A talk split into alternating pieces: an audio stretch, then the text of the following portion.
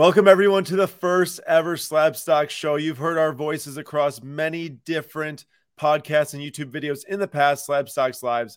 But today we are releasing our first ever show where Nate and I will come on once a week, and this will will release every Thursday for you all to watch and get all the latest news, updates, market trends in the hobby. Nate, I'm pumped for this new show. Thanks for joining me. I know that Digging Corners is now not going to be its own standalone show, but I know we'll have plenty of Digging Corners information coming throughout the shows in the future too. As uh, somebody who struggles with off-season content because there's no baseball news, especially right now with the lockout, I welcome the change because that means I can talk about other things and not always baseball. Though I love baseball, I love baseball. Uh, it's nice to have a little breath of fresh air, talk about a little football, a little basketball. You know, yeah, absolutely. because I like all sports, just like you. Yeah, exactly. I mean, well, obviously you collect baseball cards mostly. I collect soccer cards mostly. I think we very much so look at all the different markets and how the prices move all the time. So it'll be fun for us to get out there and talk about everything in general. And um, I'm very excited for y'all to be here. So come back every single week on Thursday on YouTube or on podcast to watch or listen to this episode. And uh, we're going to be doing different segments. So each week we'll have a general news segment. Uh, we'll also have a different market trend segment and then also a debate each week. And then we'll throw in different segments along the way. We'll do some mailbag, we'll do some community outreach. Uh, I'm very excited for this new show. And uh, Nate, ready to jump in it with some general news? Yeah. So uh, this week for our general news, we've got two big acquisitions. So sometimes, you know, general news might be a card, sometimes it might be uh, a release and there are some releases to talk about this week. But there was two huge acquisitions this week. One being Card Ladder, our friends at Card Ladder being acquired by PSA Collectors Universe, Nat Turner. Um, it didn't give any prices on what they were collected or bought for, you know, purchased for. But I assume it's a big amount, and congratulations to them. It'll be interesting to see what Collectors Universe, PSA, and Card Ladder can do together. Um, I did see a funny meme by Lameme James where he said uh, when the card ladder up or when the PSA upcharge guy finds out that he's out of a job because of card ladder. So I am curious to see if they actually end up using it in that way. It was pretty funny though. So, so uh, shout out Card Ladder for their being acquired, and then also uh, Dibbs.io. Dibbs was acquired or raised Not funding acquired. through Amazon not acquired, but raised funding through Amazon. Um, again, no price on that bad boy. Uh, but it is interesting to see a major, major, major player like in Amazon get into the sports card space. Obviously, you can buy and sell cards on Amazon, but until this point, I hadn't heard anything like this. And Dibbs.io is a fractional space where you can buy and sell fractions of cards. Amazon has gotten in on that. I am curious to see where they go from there with the backing of Amazon should be massive. Yeah, very interesting. I want to go back really quick to your point about the the upcharge at PSA because I'm not sure everyone knows what the upcharge is potentially at PSA. So for PSA, they have different levels of submissions based on the declared value of your card. And if you submit a card, let's say it's five thousand dollar card, you submit it through a submission tier like Express where you pay 150 dollars, but the maximum value is two thousand five hundred. If they see fit, they will upcharge your service level to the Super Express and charge you $300 for your card. And you don't have any say in if it does or if it doesn't. It's really up to them. And I submitted four Mbappe Silvers back when they were like $10 a piece. When I got them back, they were $4,000 PSA 10s. I submitted them at the $8 per grading or $10 per grading. And I didn't get upcharged. So wow. I think that now going forward, if that were to happen in a similar situation, the old Card Ladder database would be like red flag, red flag, charge this guy $500 a card or something like that. But that is what it is for those who don't know. Um, but Nate, thanks for giving us our weekly news. And now we will be talking about the power of the Pop One because we had two huge sales in the last month. The first one going through the PWCC fixed marketplace, it was a 2015 Revolution LeBron James Galactic case hit PSA 10. Now, this is a pop one, meaning there's only one PSA 10 in, in existence of this card, and there's only three total graded by PSA. I'm sure there's a few by Beckett, but these are extremely rare. It's probably one of the most sought after non numbered cards that Panini has put out there um, in their existence. Because if you think about other non numbered cards, you're probably going back to like 2012 silvers. I can pretty much guarantee you a 2012 silver LeBron PSA 10 is not selling for $60,000, which this revolution Galactic PSA 10 sold for on November 10th, I think it was. And recently, a few days ago, the Stephen Curry Galactic PSA 10 it went on to eBay two and a half weeks after the LeBron sold. I'm sure whoever owned it saw a sixty thousand dollar sale. Let me throw it on eBay auction. I think that it probably should have went somewhere like a high end auction house, like a PWCC, and it ended up selling for thirty thousand or thirty one thousand dollars via eBay. So no slouch price at all. But the funny thing is that this card is also a pop one. These cards are so tough to grade, and there's only three graded total of uh, Stephen Curry also through PSA. And I just think that's extremely newsworthy and noteworthy because these are most likely some of the highest selling non numbered Panini NBA cards, non rookie cards that there have been. Um, of course, you get the golds of 10 from 2012 Prism and 2013 Prism of these two guys that will probably rival these or far exceed them if it's a 2012 Prism gold. Uh, like the LeBron at one point sold for 500,000 some dollars, if I remember correctly, through Goldin months and months and months back. But the whole point is, is for a non-numbered case at insert, this is huge, huge sale prices. Nate, how many times we talk about the 15th year cards of Tom Brady selling for even five thousand dollars, and now even LeBron card from 2015 that sells for 60 grand. I, you know, this is my biggest pet peeve. You know it is. I know it is. Um, I get that it's a super short print. I get it. I don't know how many there are, but I imagine there's probably 20 or less. That's why I was thinking too. Um, and obviously PSA 10, you know, they probably haven't all been pulled, and the PSA 10 even bumps up that 20 or less to one or one. Yeah. So I get why people want it, but man, there's a lot of cards I'd rather have for sixty thousand dollars.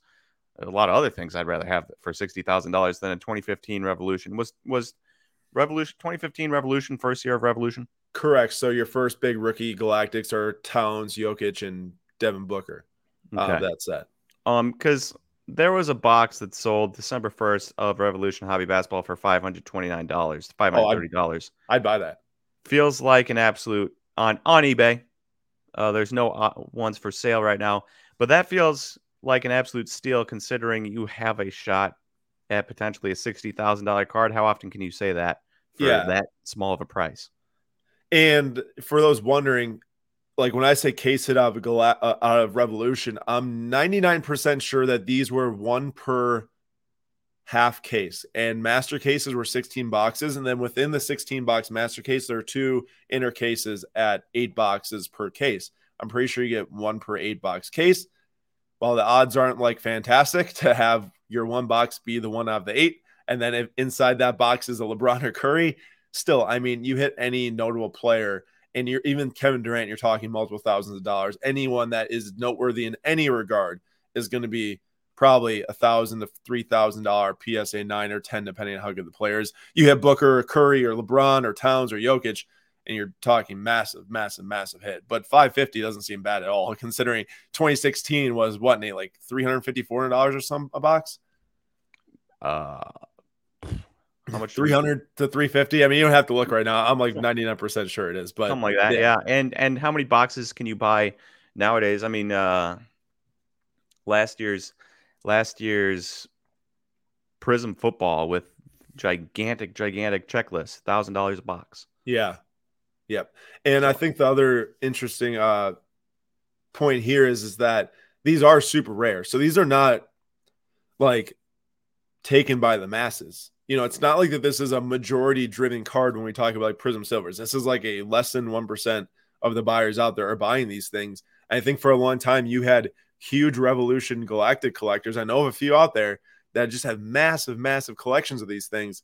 But to get to the point where you get one to sell for 60 grand, you need new people to come in and start buying them. And I'd be very intrigued to see what these two sales do to Revolution as a product in general, because I myself am a huge fan of Revolution. I actually think it's one of the best Panini basketball sets that they put out. I have a Karl Towns rookie autograph I've had for four or five years now because I love the set so much. Nate right there has got a Ben Simmons Infinite in front of him. Uh, and oh, I thought you were gonna pull out our other special one. oh, well, I can. It wasn't on top of the pile, so. And uh, he's got a he's got Dejounte Murray Sunburst rookie F seventy five there, but uh, man, I I love the set, and I think it's going to get a lot of respect now from this. I I think that there are a lot of new collectors that are like, oh, Revolution, gross. and stuff, and it just comes out early in the year, and it's not Prism Select or Optic. Now, I mean, I've been collecting for a long time, and I've been buying Revolution since 2016. I never ripped a 2015 box, but 2016 I did, and uh, I love it. But I get why people don't like it too. You know how they are um, when it comes to what sells for money. That's that's generally where people gravitate to, which we just talked about on Monday's YouTube Live with our voting for top brands. And Revolution would wouldn't have even made the top four or five probably. Get this, Aaron. I just put a Jaren Jackson Jr. Now I know Jaren Jackson hasn't been like the best player in his brief NBA career, mainly due to injuries. Though the Grizzlies are on a five-game win streak, despite the fact that Ja Morant is out, which bears the question: Is Ja Morant overrated? I saw that. What was it? They've they've led for 20 quarters in a row without Ja Morant. Of course, you know, they played the Raptors without OG Anunoby. They played the Heat without Bam Adebayo, though they still had Jimmy Butler and Kyle yeah. Lowry and Tyler Herro and those guys. They played the um, Mavericks without Luka. beat the Mavericks by seven without Which is a terrible team.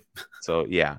Um, so they're not exactly beating the cream of the crop here, but they are five and zero oh without Ja Morant, which I do find interesting. But I digress. Uh, Jaren Jackson Jr. 2018 Revolution Cosmic number to 100 BGS 95. Put it in the budget section today. No, like you didn't. How much card. is that? Like a hundred and some dollars? It's like 120 bucks. Bro, I'd buy that all day. I know. Like, seems like a great, great deal. Hey, so the Cosmics. If, if this, these Revolution sales managed to prop up Revolution, I don't know if it will because obviously there's a ton of cards in the hobby and these are just super, super rare. But if there is potential that this props up, then somebody like Jaren Jackson Jr., one of his better rookie Revolution cards, already graded BGS 9.5, 120 bucks. It seems like absolute steal. Dude, not to mention silver PSA 10 pop of JJJ's over a thousand for PSA 10s probably, or just right around there. I mean, Luka's is upwards of 2000. but Of course, Luka's super expensive, so more were graded, but that that is like all day buy for me. And if I were to be an investor in basketball rookies, I would want, and I, I, have looked into them. I have never really like went out there and bought a multi-hundred dollar rookie of some of these guys just because I've been buying soccer cards. But your Trey, your Shai, those type of guys, man, I'd be looking all day at the Revolution numbered cards because that is like that's the highest numbered card out of 2018 Revolution is Cosmic Ov 100. You've got a billion parallels in Prism. Why not get a better looking card that's more rare and cheaper? Mm-hmm. I love that. That's a good thought right there. Uh, but hey, enough of the revolution talk, probably because people are like, hey, let's get on a product that more people care about, which is Mosaic Basketball. Mosaic Basketball released the hobby version on Wednesday, nope, sorry, Friday of last week. And we already have a lot of sales hitting eBay. Um, and there's a lot of sales to talk about. So I did release on December 3rd. First off the line came up before that. First off the line has different swirl exclusives, which I think look ugly. I'll show them on the screen here for you as you're watching. Not a fan of the swirls at all. Pinks are numbered out of 11. And then LaMelo Ball, the first couple sales that came out, his base rookie card sold for 50 bucks. You could buy a Prism rookie card right now for 35. When 2020 Optic released the base rookies, the first sale was like $200, dude. Those things are like Yeesh. 15 to $20 right now. And like uh, waste their money.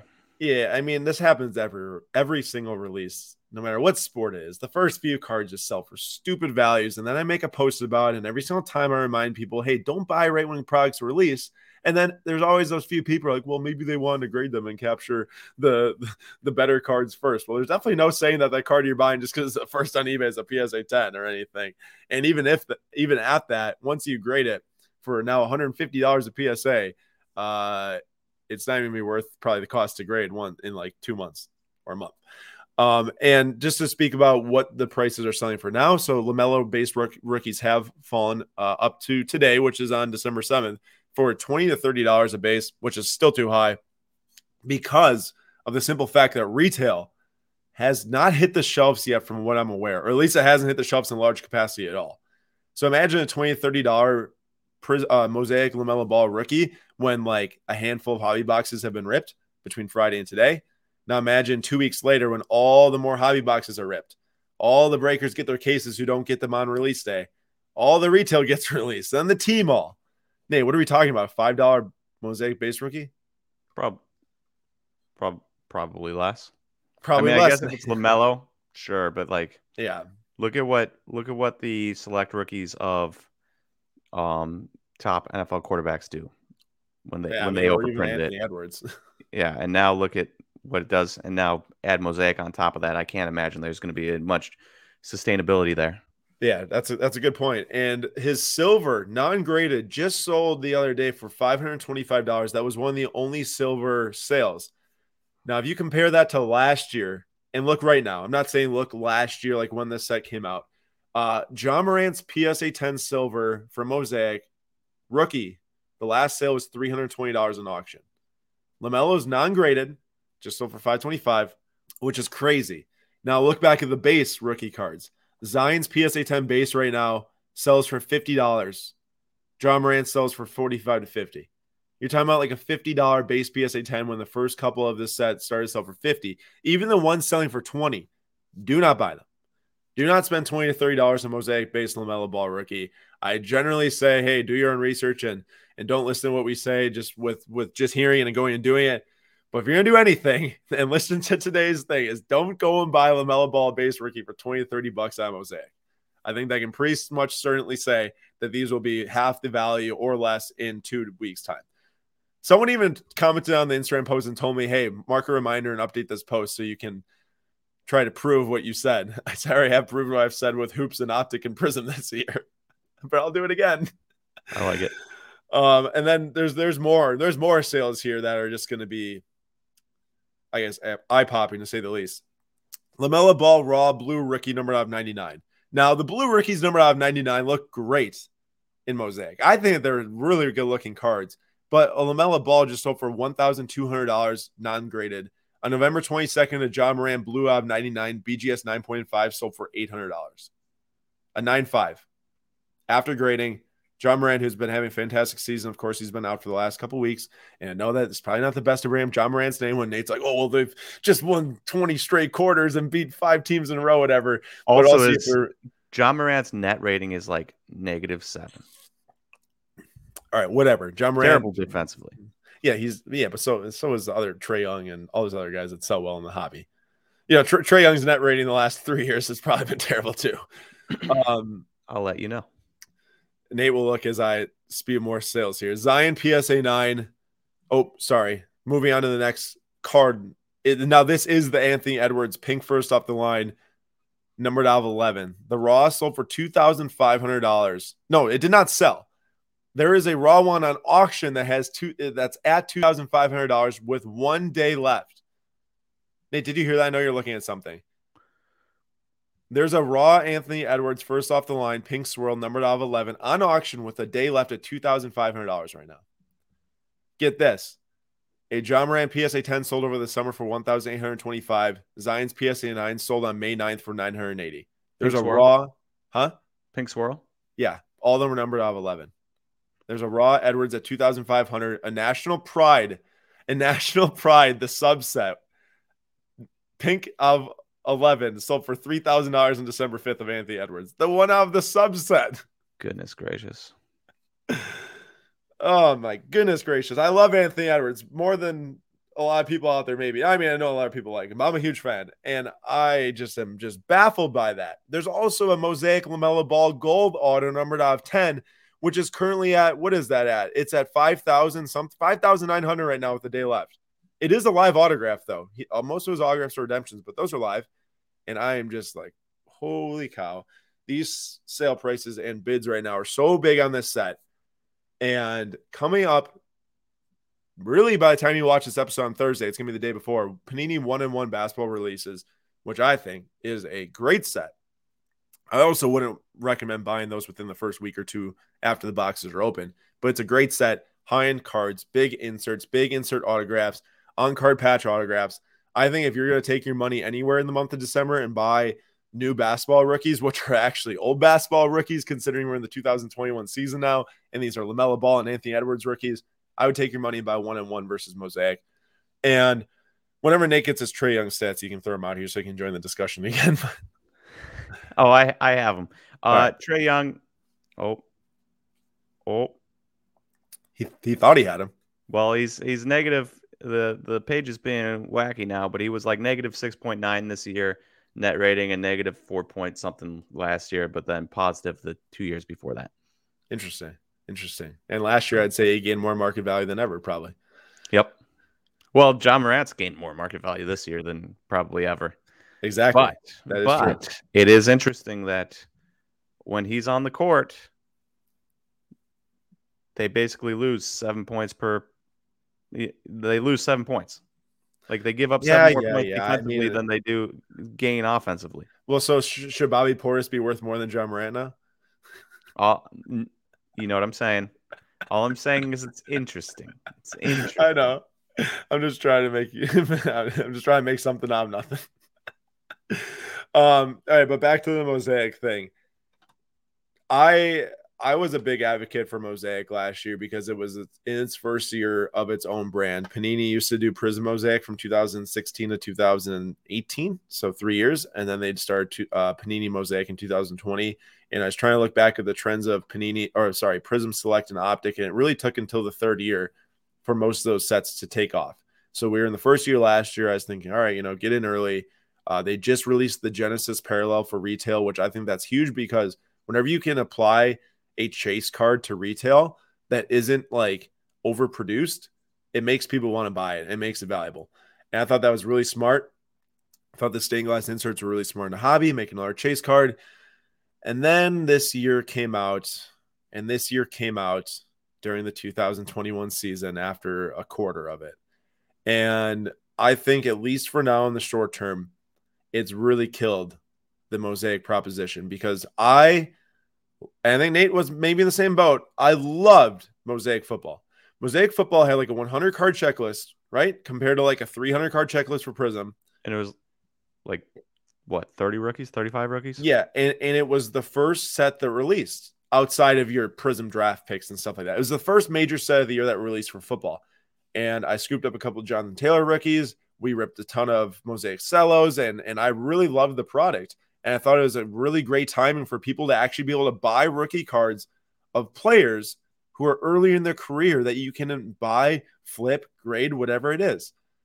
When it's the, like the last product of the year that comes out right before Immaculate and Flawless and one and one, there is no desire for this. It's like you already have all your Prism, Optic, Select, Contenders, all that stuff has been released. And then you have Mosaic.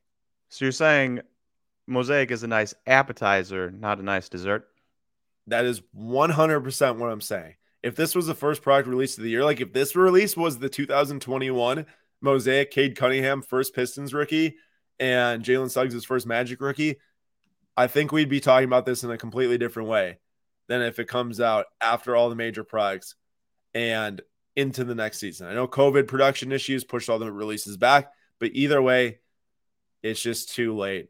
And I think that the attention span is going to be next to nothing for this.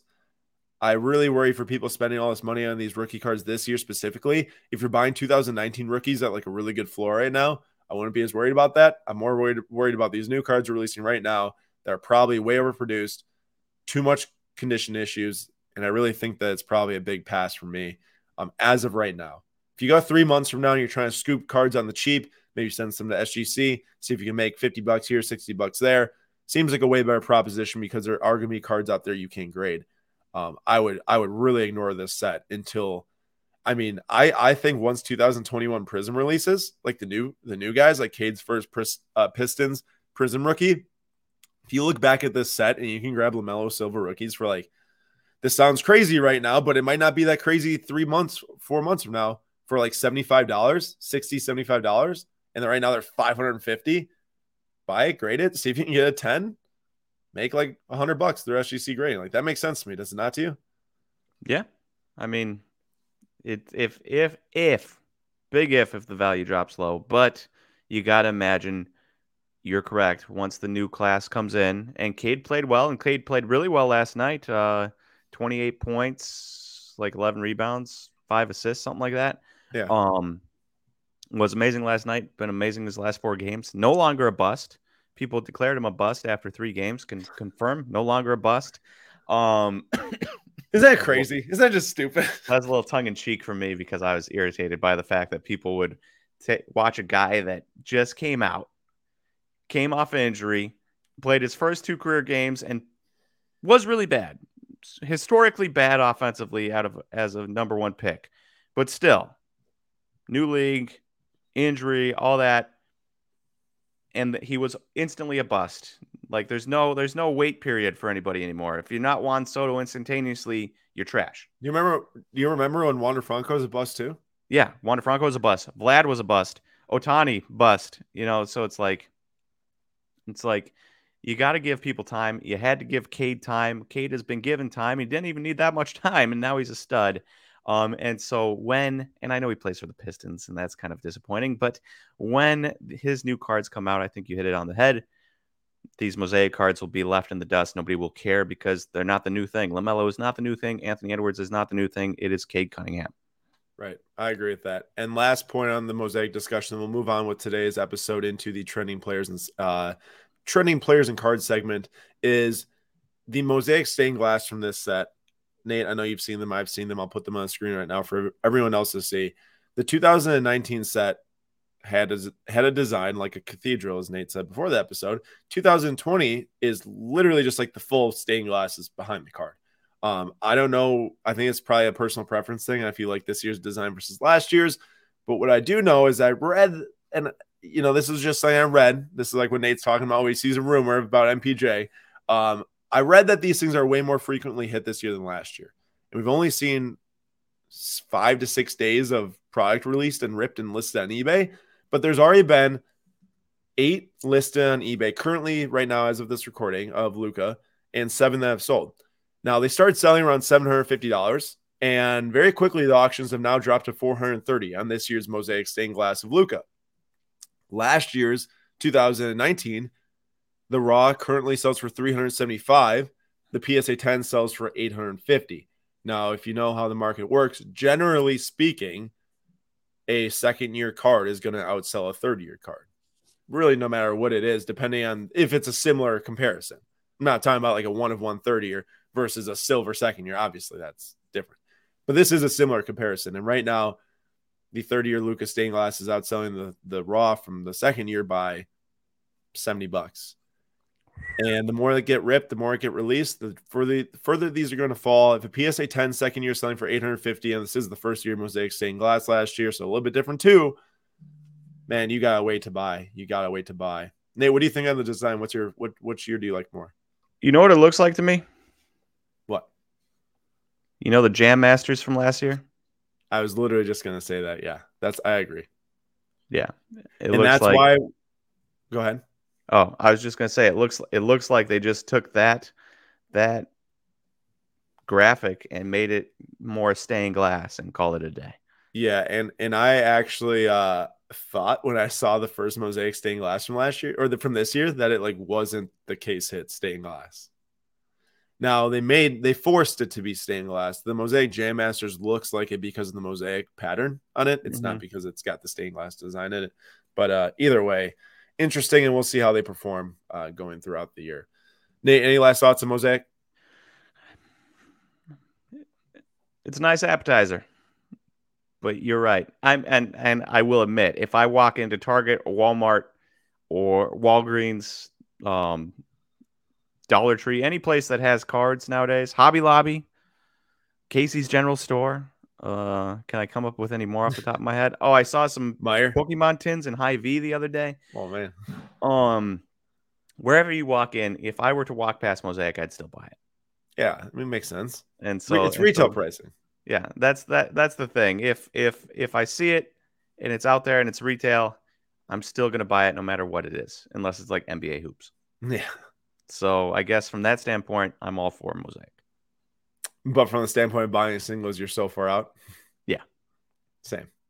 Time for some who's hot, who's not. So we've got two players say one that's hot, one that's not, of course.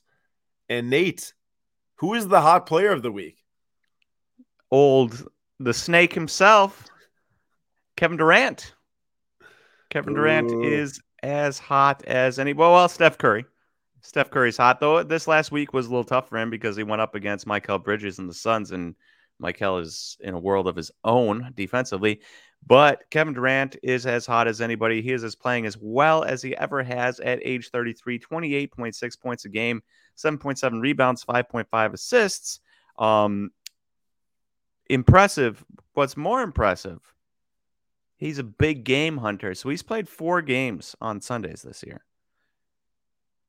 And he's averaging that's a lot. 31.3 points a game, five rebounds, 4.8 assists, and averaging a plus minus of 17.2, an offensive rating of 133, and a defensive rating of 108. By far the best uh, day of his week, So Sunday. you're telling me you're telling me a list of your Kevin Durant cards that end on a Sunday that he plays? Yep, pretty much. He plays really well on Sundays and really well, really poorly on Tuesdays. He has a 107 offensive rating on Tuesdays and a 121 defensive rating. Dang, that's crazy. That's crazy. Is that all the stats you got for me? That's what I got. All right, That's, that's, what what Nate's got. got. That's the stat section. So it's 2007 Topps Chrome Refractor rookie numbered out of 1,499 BGS 9.5. Recently sold for $10,000 on November 30th. That is up 20.48% over the last month. So hottest player in the in the NBA around there. And his uh, high end refractor rookie 9.5 has moved up 20% in the last month, which is substantial. That's a lot. And um, that is the hot player.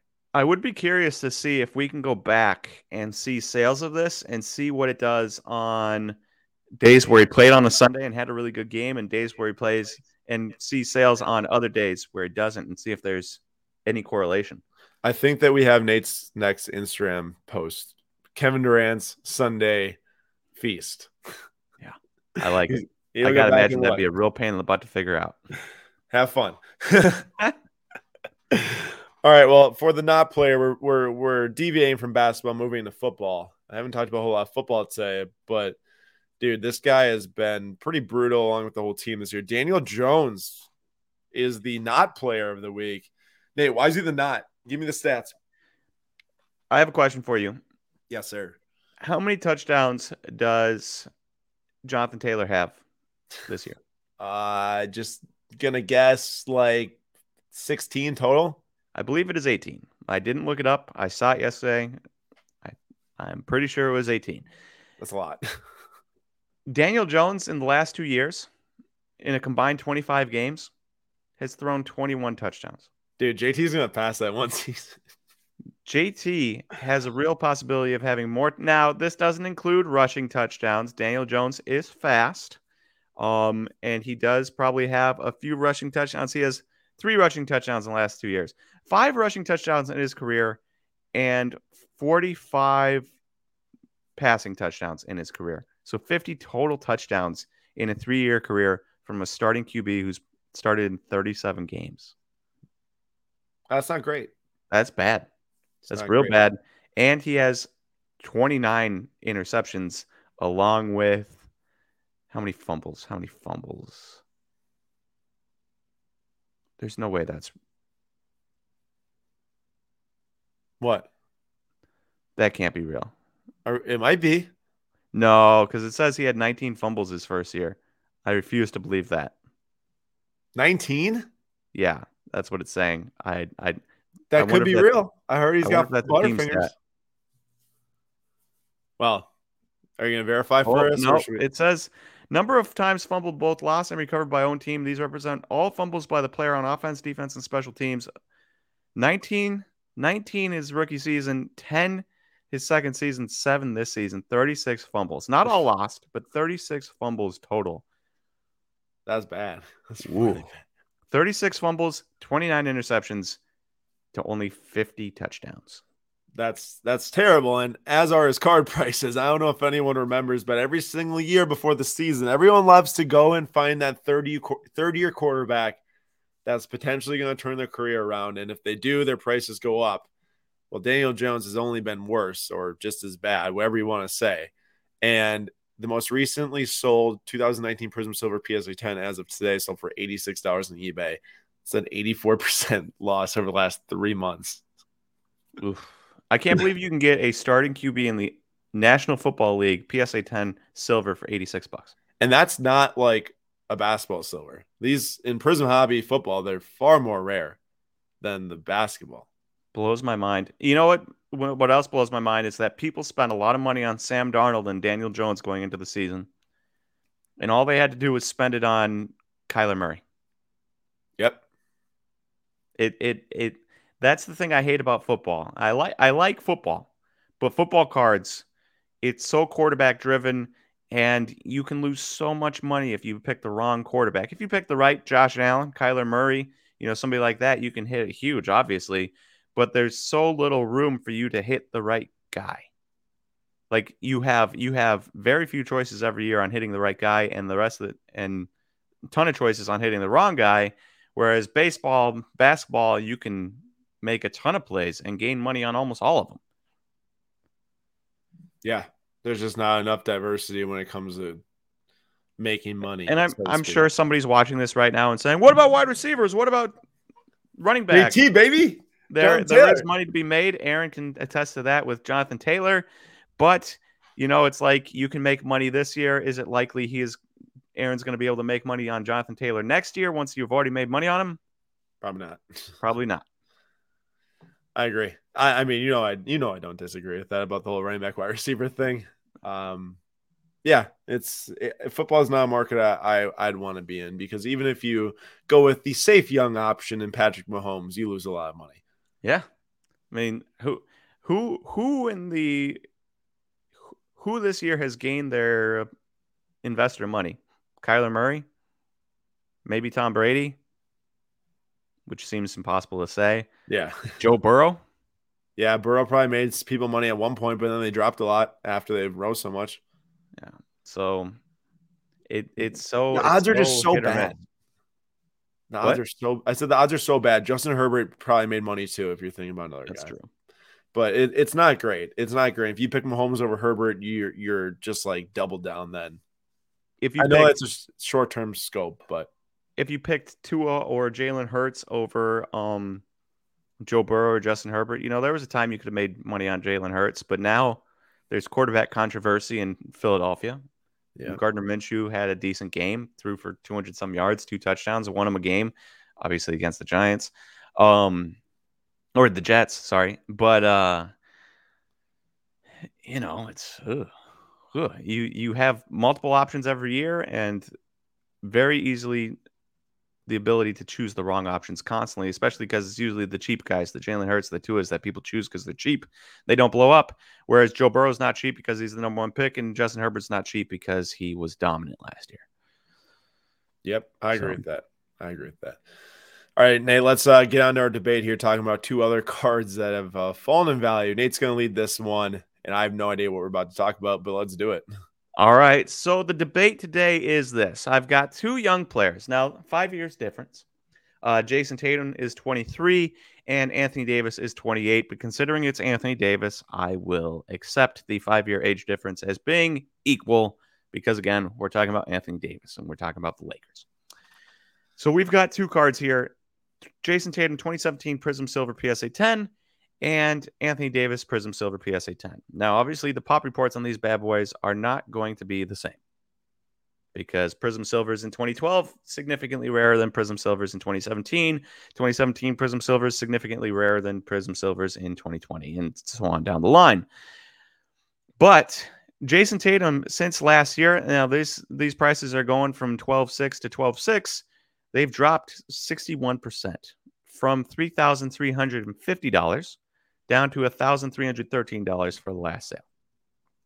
So 61% change, a $2,000 drop.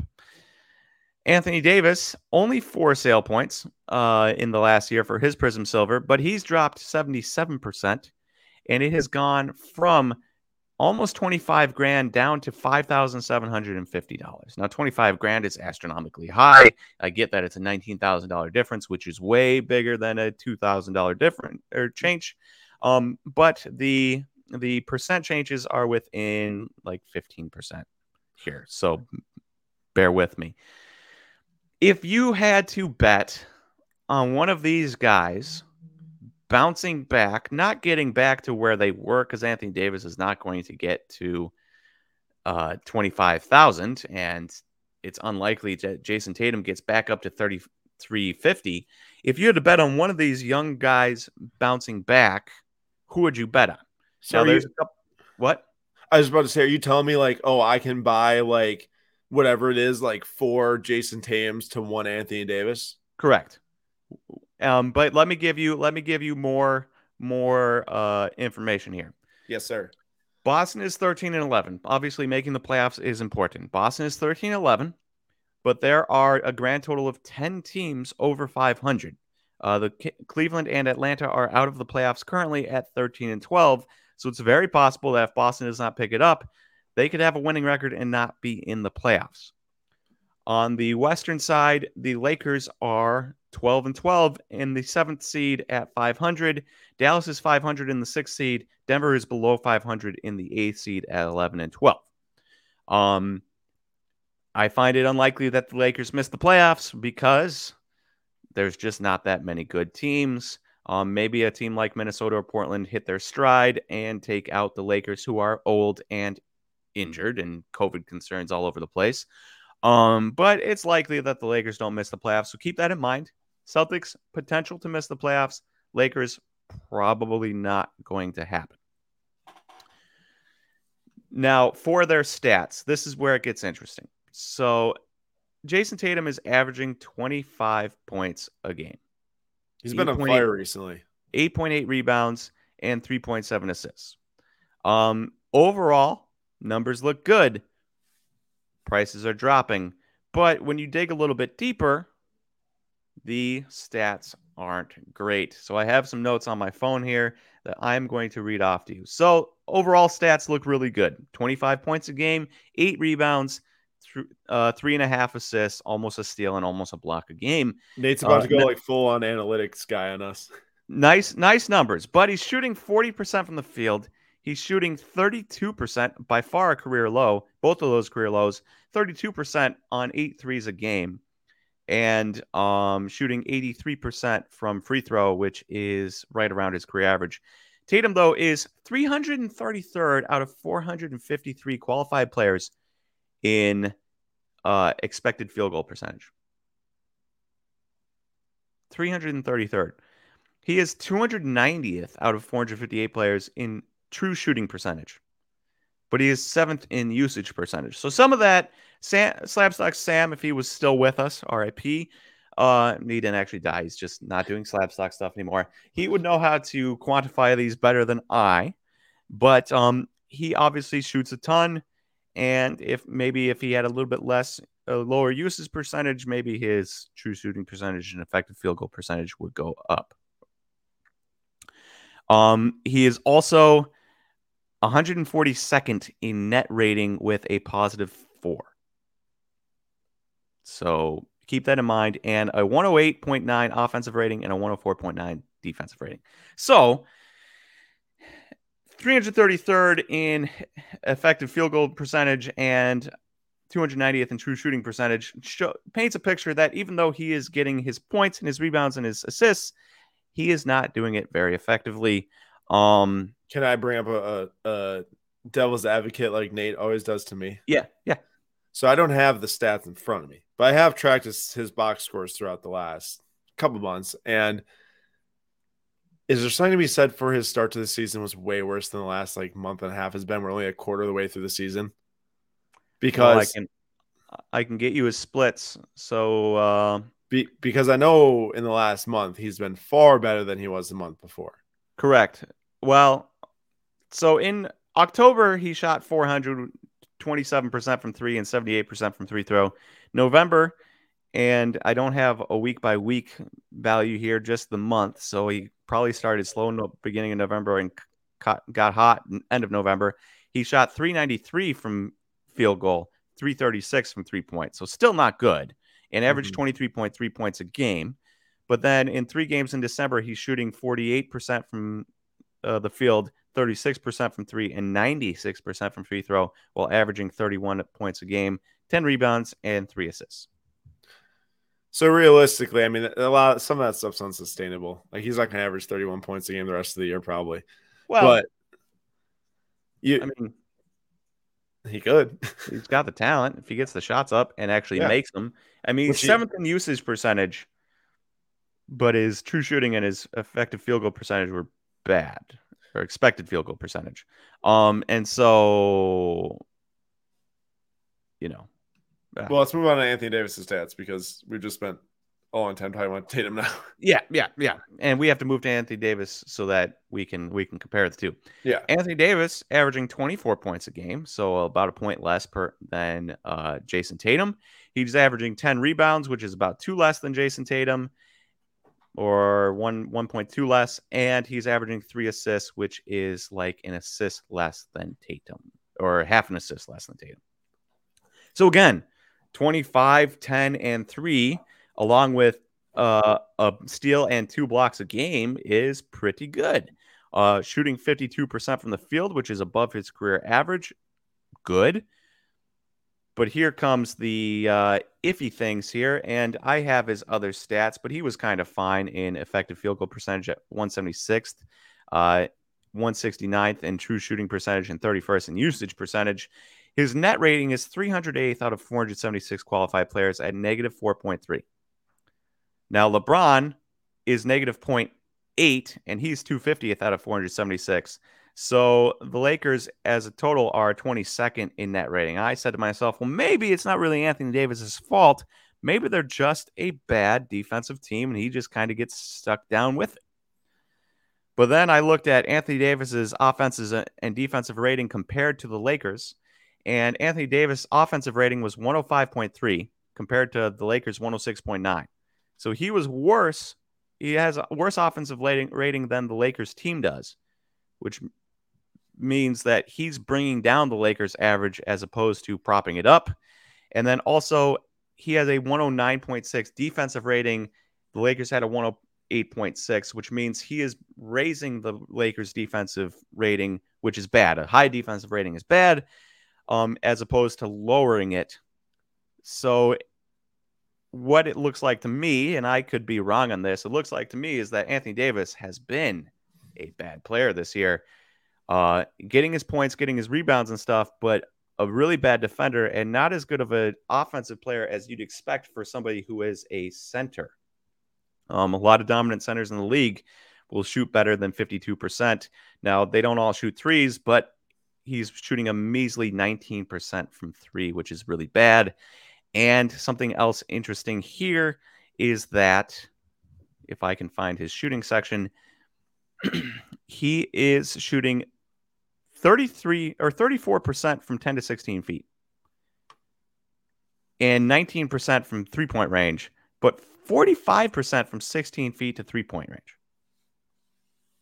So, like very long range twos, he's shooting 45%, but those mid range twos and threes, he's performing really poorly below career averages. So either the, one of what I'm trying to get to, and I know there's a lot of stats, and I get that.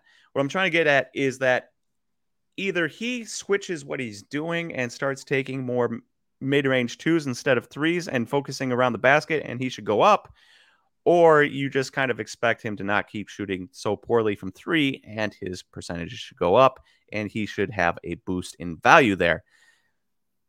So Tatum, poor shooting, Anthony Davis poor shooting, the potential for the Celtics to miss the playoffs, probably not a huge potential for the Lakers to miss the playoffs.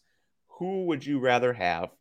Four Tatums or one Anthony Davis? I feel like I was asked that question like 15 minutes ago. I know, but I had to get through the stats. I'm just messing around.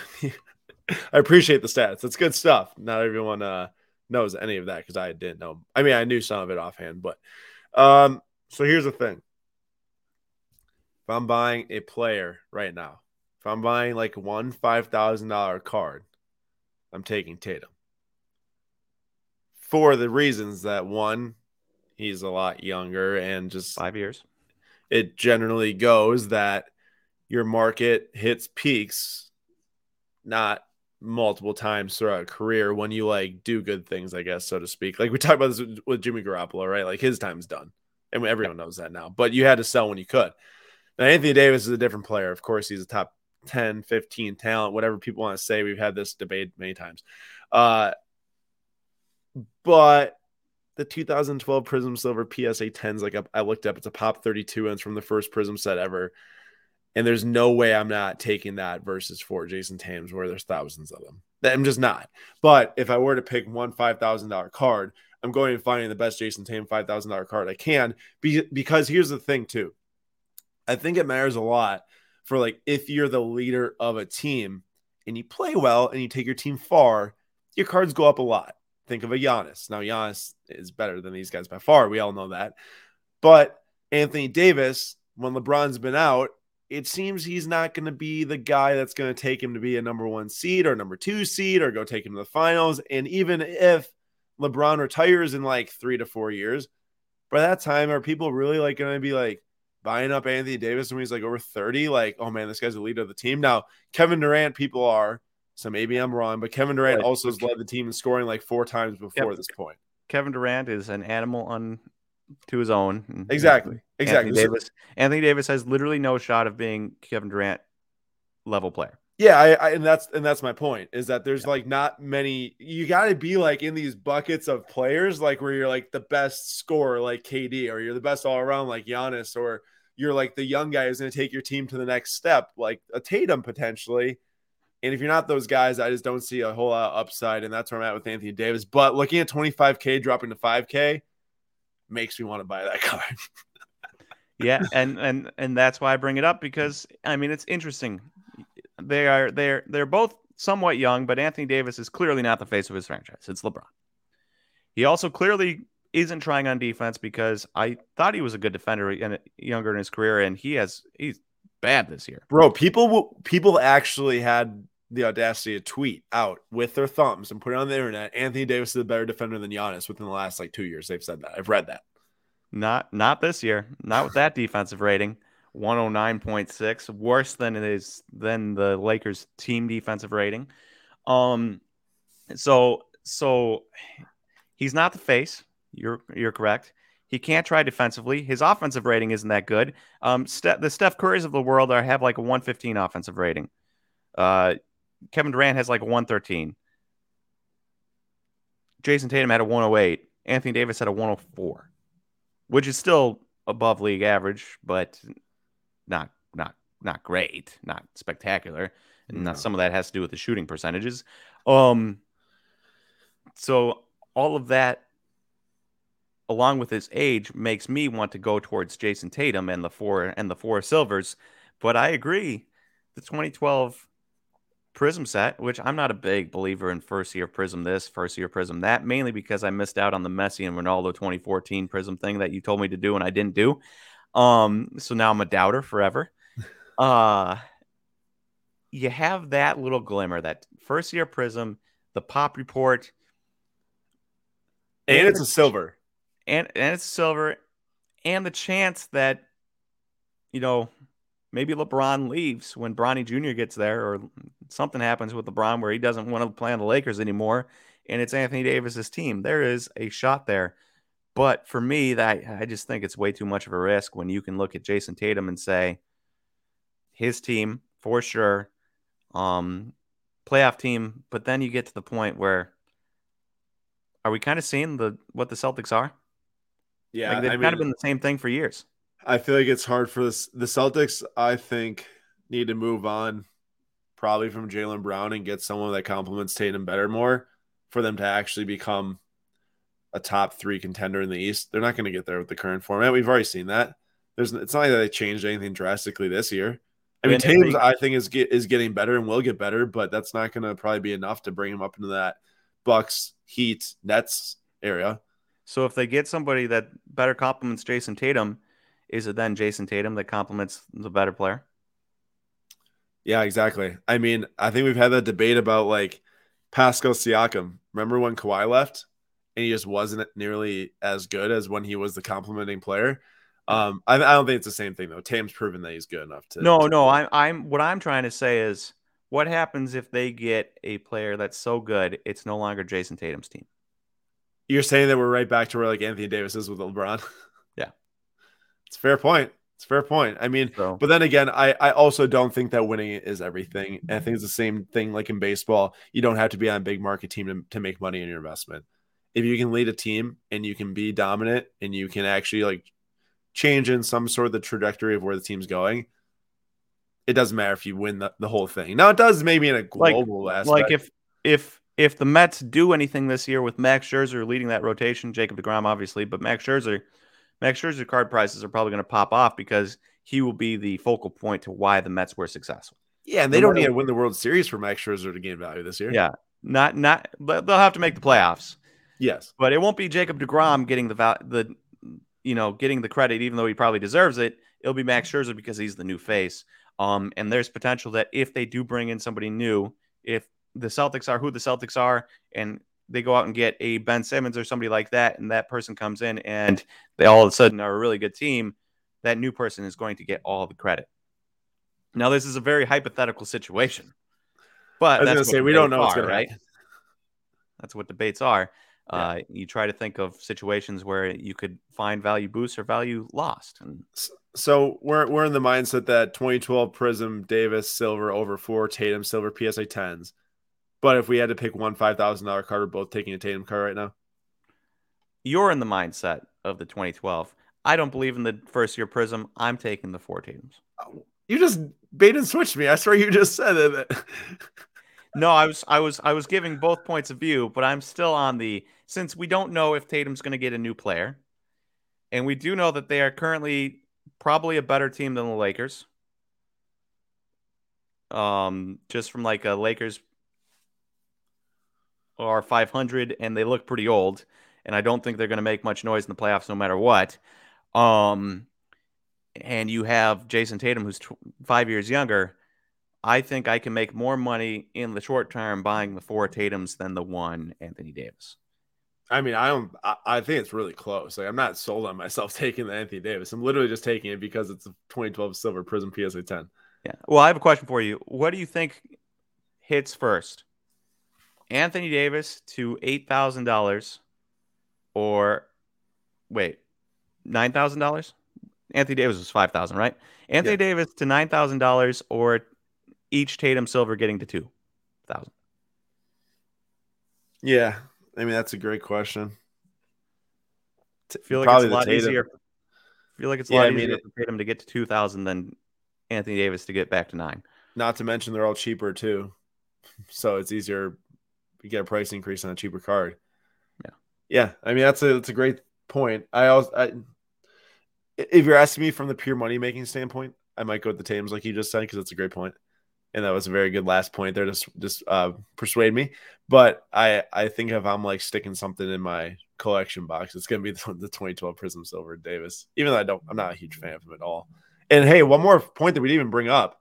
You say it all the time. Best available or best ability is availability. That guy gets injured a lot, especially around playoff time. So if you're not in the court when it matters the most, Anthony Davis, I'm talking about.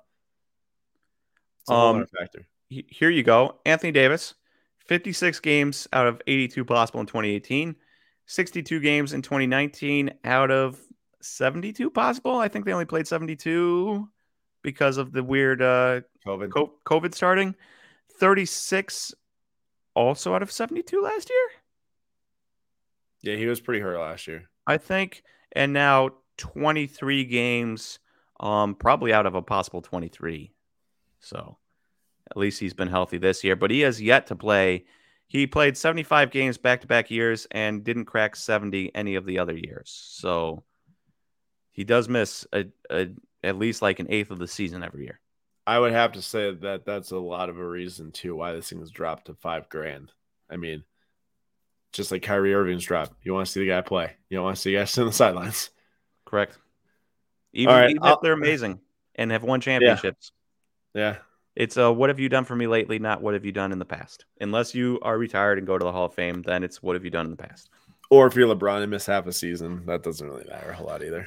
Yeah, but that's LeBron, not yeah. Anthony Davis. I mean, he uh, Anthony Davis doesn't have a shot to be Kevin Durant, and Kevin Durant doesn't have a shot to be LeBron. You know, exactly, exactly. All right, time to wrap up this episode with a mailbag question. Sure. I appreciate the debate, Nate. Nice, nice research. Good stuff there. He was, I will admit, he was a little bit of a doubter going in. I kept I was dark. well, I was doubting because I opened up the note sheet and all there is is just the sale prices of the two cards. And I'm like, uh, what are we gonna talk about? he was ready. Nate was ready. I was yeah, ready. Also, I if if that was way too much, if that was way too much, too many stats, somebody let me know in the comments, and I will dumb it down next week. Yeah, we'll we'll peel it back to have the two most important stats per player, which we maybe should do anyways. But That's okay. We're all You know learning. me, I like my here. stats. I like yeah, Nate, Nate does love his stats. He's he's read off more stats to me than I could ever say uh, anyone else has probably read off, and I I'd say eighty percent of them, pew, right over the head. You know how you like you know how you like art yes, somewhat? You like pottery. You're a great potter. yes, I like art. Um and uh painting pictures, right? That's what stats do for me. I'm not a huge art guy. I like it somewhat. I like the pictures behind me, I guess. But I'm not a huge art guy. But when you get a bunch of stats together and you can start piecing them together and being like, oh, this is this, and this is this. And I'm a lot better at it at baseball than I am at basketball. Basketball, I need a lot of work still. But you start painting pictures of guys and what they're doing right, what they're doing wrong with this, as opposed to just looking at baseline stats, which I think is cool. I agree. I agree with that. Nice job. All right, we got our uh we got our mailbag question here. We'll, we'll keep this a little bit short because we have one quite substantially long today, which is fine. First episode, first episode. We'll see how it goes. And we've got a question here from Card Collector eight one one seven on Instagram. What value do you think card shows hold in the hobby? The pros and the cons, which is a good question because this very well could have been what's your favorite part about a card show, which is easy to answer. But once you ask pros and cons, then there's obviously something that's wrong with them, which there is actually problems that come with card shows too, more so than just uh, all the great things about card shows, which is amazing things. They're probably my favorite thing about the hobby. Not gonna lie, been going to them since I was 10 years old. Yada yada yada. People have heard the story, and I I just love them. I still do them to this day. I go with my dad, and it's amazing. And Nate comes a lot too. Very fun. I'm gonna give my pros and cons quick because I, I don't I don't think I need to be long winded with this. Pros, you get to interact with people in person, which is big. You know, for the last two years, I think people mostly sat there on the computer buying cards. Once you start to get in person with people, meet the people you're talking to, do some buys and sells in person, sales in person, and do some trades. It's just a lot more fun, uh, and it's a great time. And you also make a lot of memories. Like I don't remember, other than now at PWCC, because it's really fun buying cards on their auction. I have a great time doing that. I don't remember like probably 99.99% of the cards I bought on eBay. But at the card show, I remember a lot of cards I bought at card shows.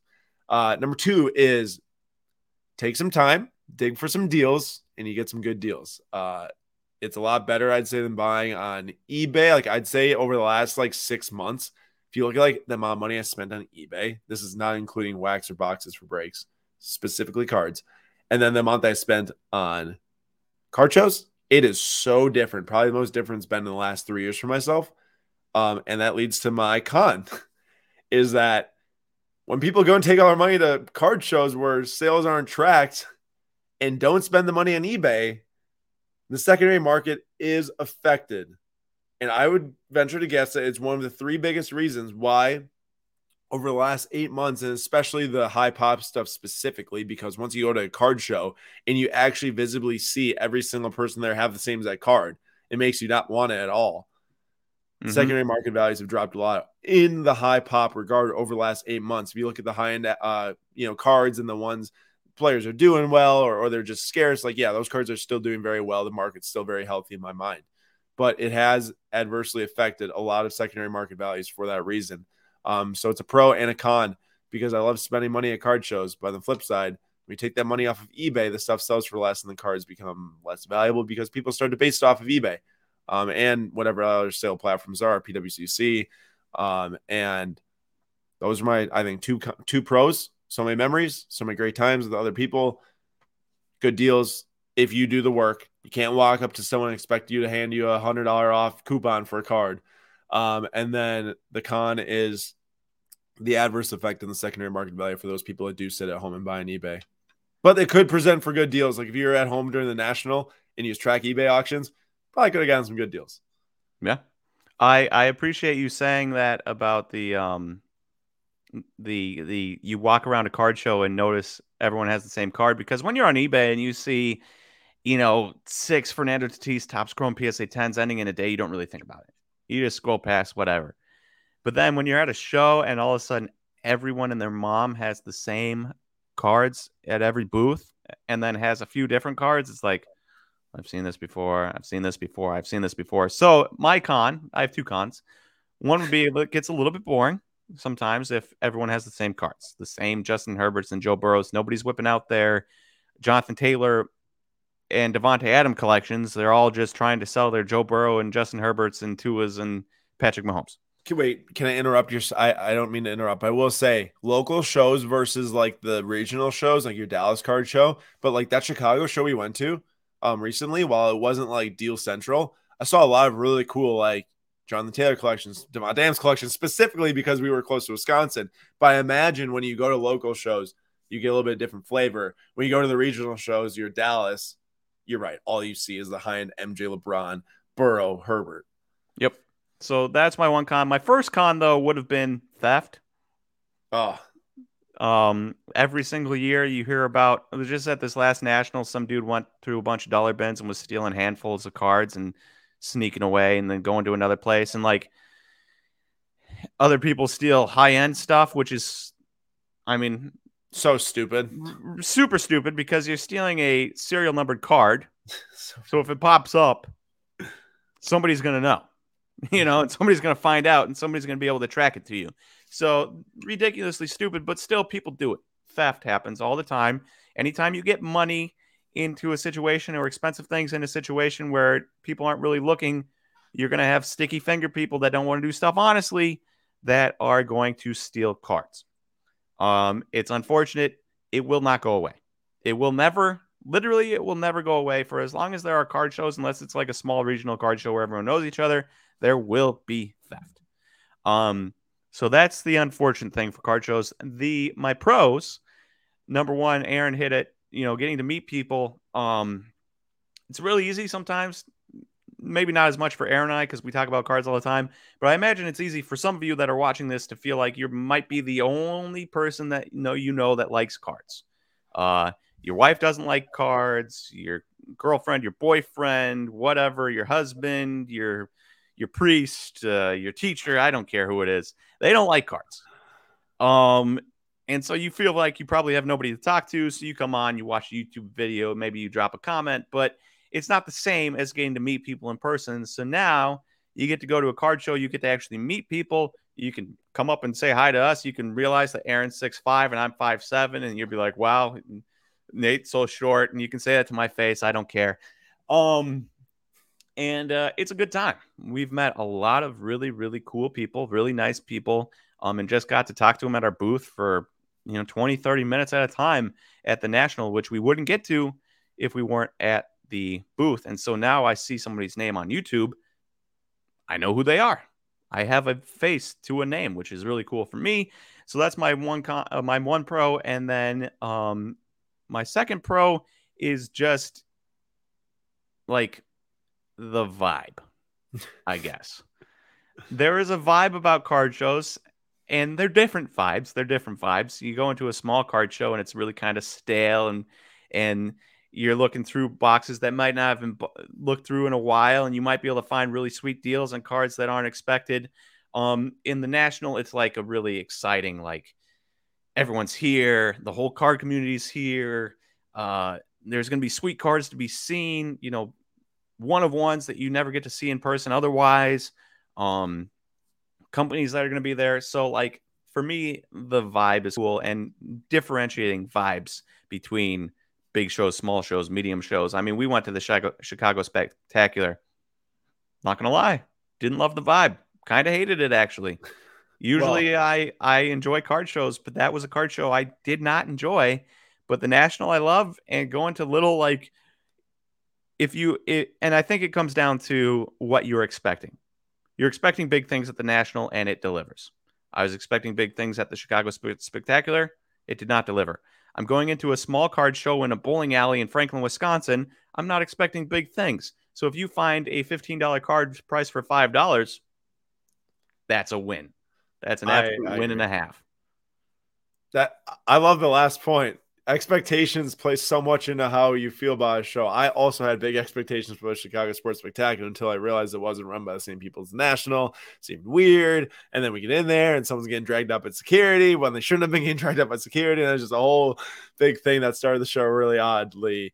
And then there was not many deals on top of it. But I will say, this has nothing to do with the people that attended the show. We used to, we met, saw a ton of our friends there and had a good time with them. It's true. But just in general, it's like – you kind of felt like that it wasn't very card focused either, which I think hurt it. You know, you go there and you once you start to feel like that the show promoters are like all about just the autograph signers, then it's kind of like, eh, is this really where I'm supposed to be? But and as card guys, do we even care about in-person autographs anyways? No i don't at all but i know people do i know people go to the shows for that reason but just for myself it didn't feel like that that was and, the... and you you you should have you should have you know the ideal show would have autograph signers of major guys not retired players from 60 years ago. Hey peyton manning was there. You got you if you have that's nice.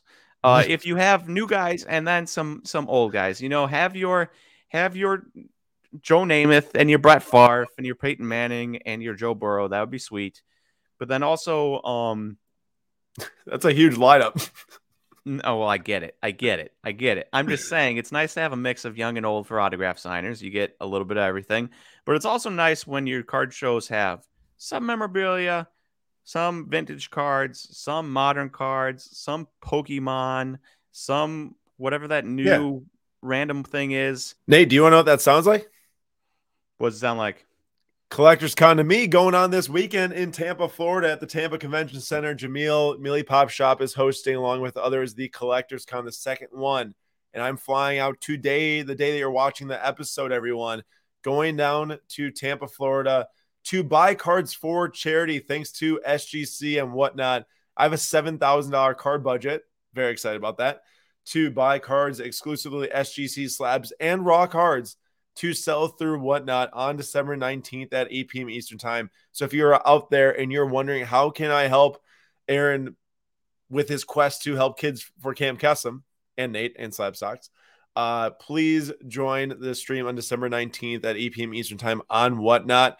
And if you're wondering where the money is going, 100% of the proceeds is going to Camp Kesem. If you start following us uh, after the summer, this past summer, we did a charity night at the National. Thanks to the whole sports car community, we were able to raise $127,000 for Camp Kesem, which sends kids to camp for free whose parents have or had cancer. So I'm very excited to do a holiday charity night and to uh, get more money to these kids during the holiday season and send more kids to camp. So please do that December 19th. Join myself. Everything's going to start at $1 auctions, and SGC is throwing in 80 free card grades to people that buy throughout the stream. Total, not 80 to each person. That'd be a lot, but it is like two thousand four hundred dollars worth of grading uh, for free. So excited about that, pumped about it, excited to go down, and uh, yeah, that's all I got for Collectors Con. But if you're in the Tampa area, please come or at least watch our video that we're going to put up, uh, so you can feel like you're there, even though you aren't actually there. But it'll be like you're almost there. Yeah, should be uh should be amazing time. I'm excited to see the uh video from it. There will be a video, correct? Oh, absolutely, it's gonna be a video. I'm gonna start with my seven thousand dollars, and it's just gonna get taken out in every single card I buy, and we'll see how fast I can get to zero and what cards I buy. But super it'll pumped. Be from it'll be two cards, one Anthony Davis Prizm Silver PSA 10, and one Jayson Tatum Prizm Silver PSA 10, which are both not SGC slabs or raw cards. Look at Nate hijacking the charity night. uh, yeah, we can dream. Um, but great episode. Very excited about this first episode. Nate, thanks for doing a lot of research for this and uh, for joining me. I hope everyone out there enjoyed it. If you have any comments, suggestions, what you want to see, what you don't want to see, I heard someone last episode say, Man, I love your guys' content, but I can't watch YouTube because Nate just touches his beard all day. Uh, if you don't want to see that, drop a comment and Nate's going to shave it all the way off. Only for charity. Only for charity, says it. And I'm not. I already trimmed it. You should have seen the pile of beard hair on the ground. I don't think anyone wants to see that, but we see that you have a lot less hair on your face. it's a big pile. Uh, also, shout out Slabstox. Vincent did quite a bit of research on this episode. So yes, not just Nate Slabstox, Vincent, our uh, awesome intern who is at the National. I'm sure you all have seen him by now in videos and at, in Miami too. But that's it. Episode one in the books. Thank you all for joining. We will see you next week, same time, same place, Thursday on YouTube and podcast. Be sure to watch, subscribe, like, follow, whatever you have to do and make sure you see the next episode. Thank you all for watching, and we will see you all next time. See you guys.